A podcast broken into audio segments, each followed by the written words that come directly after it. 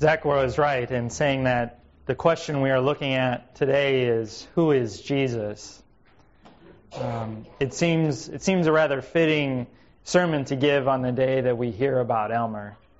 Uh, if if you ever got to know Elmer and, and if you didn't, well, in, in some ways that's a, its own experience, and and once you know Elmer, you never not know Elmer. That's, but uh, his his favorite verse, as many of us know, and, and certainly will be his, his verse for meditation at his memorial, will be John 3.16. And, and he would always comment that there wasn't really anything else you needed to know, which is the other Sunday school answer, Zach, was John 3.16. For God so loved the world that he sent his only son. We're asking that question because here in the statements that we have for faith, it, it is uh, it is the major part, the section that, that's the largest, that we talk about the most. And really, we are not alone in asking the question, who is Jesus? Because no matter who you are and no matter where you live, at some point in time, you have to answer that question, who is Jesus? Especially nowadays, the, the, the, Bible has been translated into 2,000 different languages. The church is in every nation in the world. There are more Christians in the southern hemisphere than in the northern. There are more Christians in Africa than in the west. So there's nowhere that, that the question can't be asked anymore. Who is Jesus? Uh, last time we asked the question is who is the Father and went right into what it means to have a creator and how that shapes our story, our value, who we are, and, and compared it to the stories of the world and the way the world tries to answer that question. We're confronted by this because we are an apostolic church. A church that holds to the teachings that has been passed down not just through men like Elmer and, and the others that we have, we have said goodbye to this fall and winter, but for the generations that have gone, come before us miraculously. And I would even say, as an argument for the very existence of God, that a faith has been handed down for what is nearly 2,000 years without change. The faith that, that I have is the same faith of the apostles, of the early church, of Martin Luther, of my grandparents, my parents. It's miraculous that, that such a thing exists because we, we really cannot go a day without the news changing. We cannot go a day without every other thought or emotion we have suddenly being thrown off. But really, this goes to show why we're even talking about the creeds. There are many churches that, that have decided that the creeds are not, not really a part of their worship anymore, or they're, they're not really worth talking about because they're written. But what we actually find in the creeds is, is clear statements about our faith. Not, not really actually just about our faith, but, but who God is and what He has done and what he has promised in a very clear and succinct way. Jaroslav Pelikan, one of the, the major theologians of the 20th century, and, and at one time one of our own Missouri Synod Lutherans, once commented that the creeds are important because they answer the question what is it that we believe? Not what is it that we feel, not what is it that we think, at that moment when we are asked what it is that we believe. Despite the emotions of the moment, despite the tragedies we may be in or the joys of our life, the fact is, is that our faith does not change. Most of us are used to living in a world where to ask somebody what they believe one day and to ask them the next, you're going to get two different answers. But here for us, it's unchanging because our God is unchanging. You'll notice that in our, our intro to the, the service and even on the front of the cover, it says, We believe. And we always start out our creeds by saying, I believe, but the original text for the Nicene Creed started with, we believe, not I believe. The Apostles' Creed was, I believe, because it was a baptismal creed. And you only baptize a person one at a time. But the Nicene Creed is, we believe. That our belief is not on our own, but rather we are part of a community that believes the same thing. That we are not alone in our faith, but rather this faith unites us not to just those that are in the pew next to us, but to those who have come before us, and believe it or not, to those who are coming after us. Even the ones who are among us right now that cannot speak. The creeds are incredibly important. Incredibly important to our faith. Because if anything, when we recite these words on Sunday, they pull us away from ourselves and they bring our attention back to God.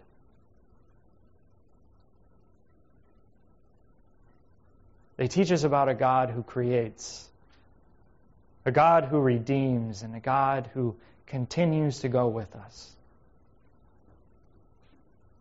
They pull us away from ourselves and they pull us back to God. And they answer the question, Who is He? So, as we ask this question of who is Jesus, and we join in the rest of the world that asks that question, that every person, every nation, every tribe will have to eventually answer. In it, we hear that Jesus is God. And as, as uh, Zach pointed out, he's either God or he was a lunatic. Because certainly, if we hear his words, we see that, that he is someone who speaks with absolute conviction. And he's not the only one who's ever spoken to absolute, with absolute conviction. And he's not the only one who's ever come saying that he is God. In fact, you might know people in your life who think they're God. Maybe even some who pronounced it. but Jesus is the only one who's done something that makes us believe he's God.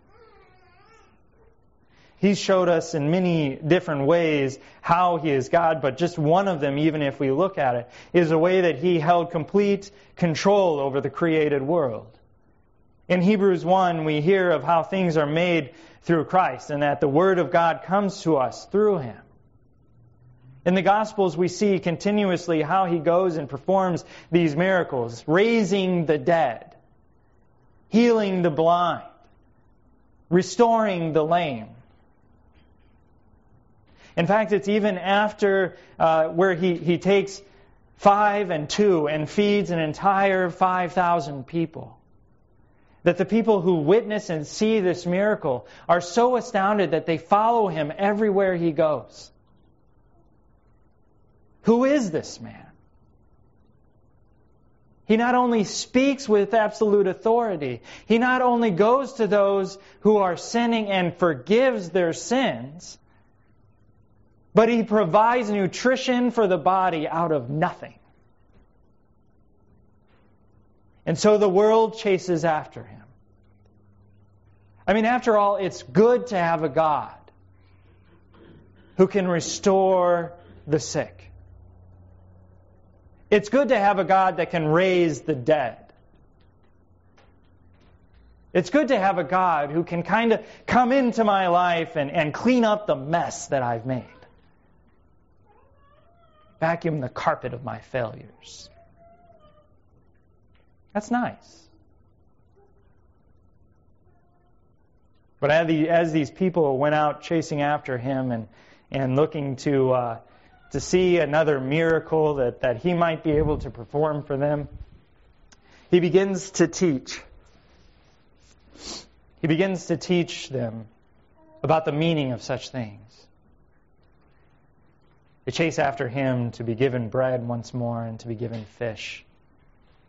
And he says to them that you chase after me to see signs and see miracles. You chase after me to see to see the way that I will just heal you But any who come to me must eat of my body and drink of my blood,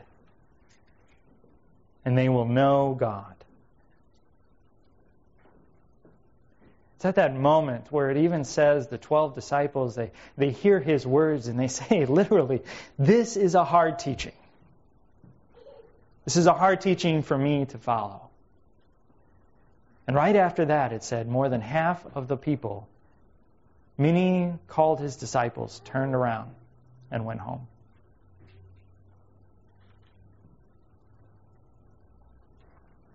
You see, if he was just a man who came to do nice, pleasant signs and miracles, well, we have those. But to have someone who comes to not only do miracles, but to reveal God to us, to bring us his body and blood, to bring us the Word of God is another thing. He shows us he is God by not just doing and not just speaking, but by doing both. By bringing what he says in that same interaction is words of life and spirit. Because if he just raised the dead, we wouldn't understand how to stand over the grave of our brother Elmer. But it's in his words of hearing him say that I am the life and the resurrection, that I am the way, that I am the bread of life, that we actually stand at that grave with hope, with knowledge of what Elmer will one day rise from that grave.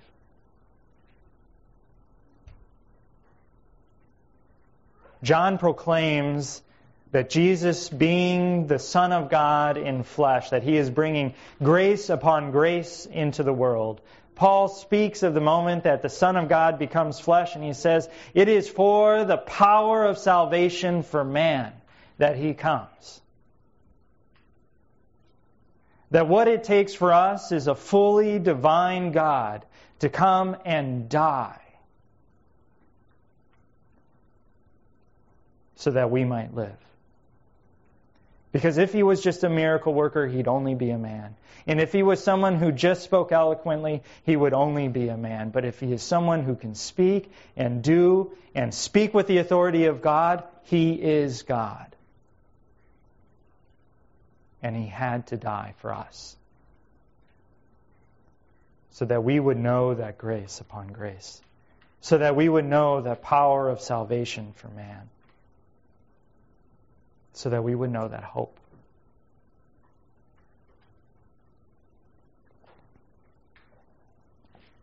And if He weren't God, we really wouldn't be gathered here still today. We still wouldn't be holding on to this faith that has been passed down to us. With Jesus entering into the world, with God invading His creation with His presence, everything changed and something was created and came about. And it is us, his body. His body that still operates and still lives in this world, still carrying forward this grace upon grace as we go out. Who, with our words, are able to forgive the sins as he has forgiven us. Who, with our prayers, are able to bring in hope and miracles into the world who by his authority are able to speak of the things of God and raise up the hearts and the heads of all those who are suffering. Is delivering this grace upon grace. E.J. Dionne, who's a, a writer for the Washington Post and a, a devout Catholic, someone who's been devout most of his life, tells a story about the first time he came to realize what it means to have the Son of God as his Savior. He said that every day he would walk from his home to the Washington Post building and he would pass by a, uh, a homeless person outside that he just, you know, when you see somebody every day, you say hello, and, and he did that and, and began to build up a relationship, although not ever knowing each other's name.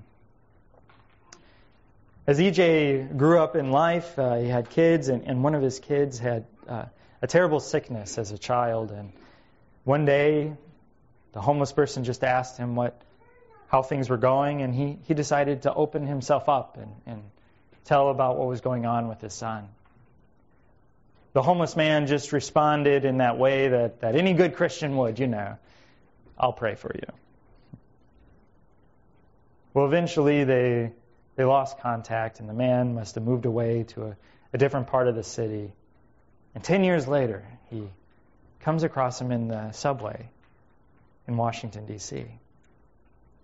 And the first thing, first thing he asks EJ is, How's your son? Ten years later. How's your son? I've been praying for him. He said that that was a moment where he understood what grace was. To see someone who was suffering in a way that EJ had never known. Someone who was of very low status, speaking to somebody who had frankly made it in society. And to have EJ on his mind. He understood that that's exactly what the Son of God has done for us. That he came in humble estate, not with a bang, not with a flash, but with a whimper, into this world. To bear all of us on his mind as he won grace for us, so as he won life for us, as he won spirit for us. This is the grace upon grace that we have received. And we've received it through a full God coming to die for us. Amen. Amen. Amen.